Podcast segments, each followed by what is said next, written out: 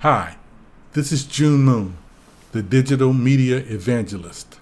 And today I want to talk about a sort of new but not new phenomenon called the metaverse. Well, the metaverse isn't new. It was described in a 1992 novel called Snow Crash. And everybody remembers Second Life and Farm Life and games like that where you actually could create another existence via avatars online. Well, in the metaverse, people use avatars as themselves and they build virtual communities and where they can use cryptocurrency, they can use NFTs, non-fungible tokens to buy and sell things in real time online, like houses, businesses, dot dot dot. The internet is a network of billions of computers and servers that you can use to communicate with people. In the metaverse, it doesn't compete with the internet at all. The metaverse, the metaverse is built on its own, and it's uh, sort of like you have your own internet that you can create all sorts of things that you can indulge in. In the metaverse, users can traverse a virtual world that will mimic their real world.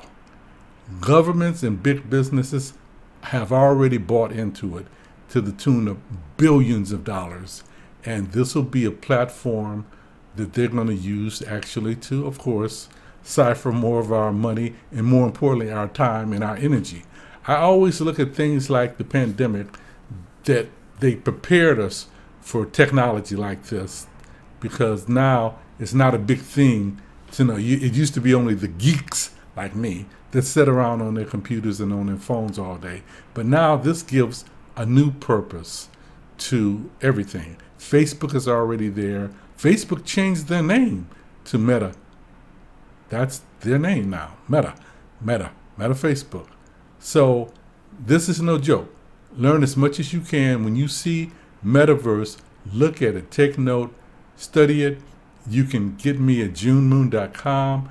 You can get me at the June Moon Daily, which comes out every day, and also on Facebook and uh, Instagram.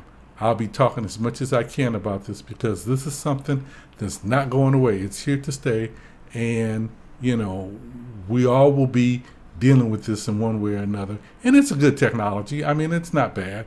Uh, with the way the weather's going, we don't know what's going to happen or what position we may be in or how we may be bogged down. And this is, again, just another avenue, a huge avenue that we can use. I mean, remember when, you know, the internet hit and Facebook hit and all these other technologies, you know, well, this is a new one. And this is a very, very big one.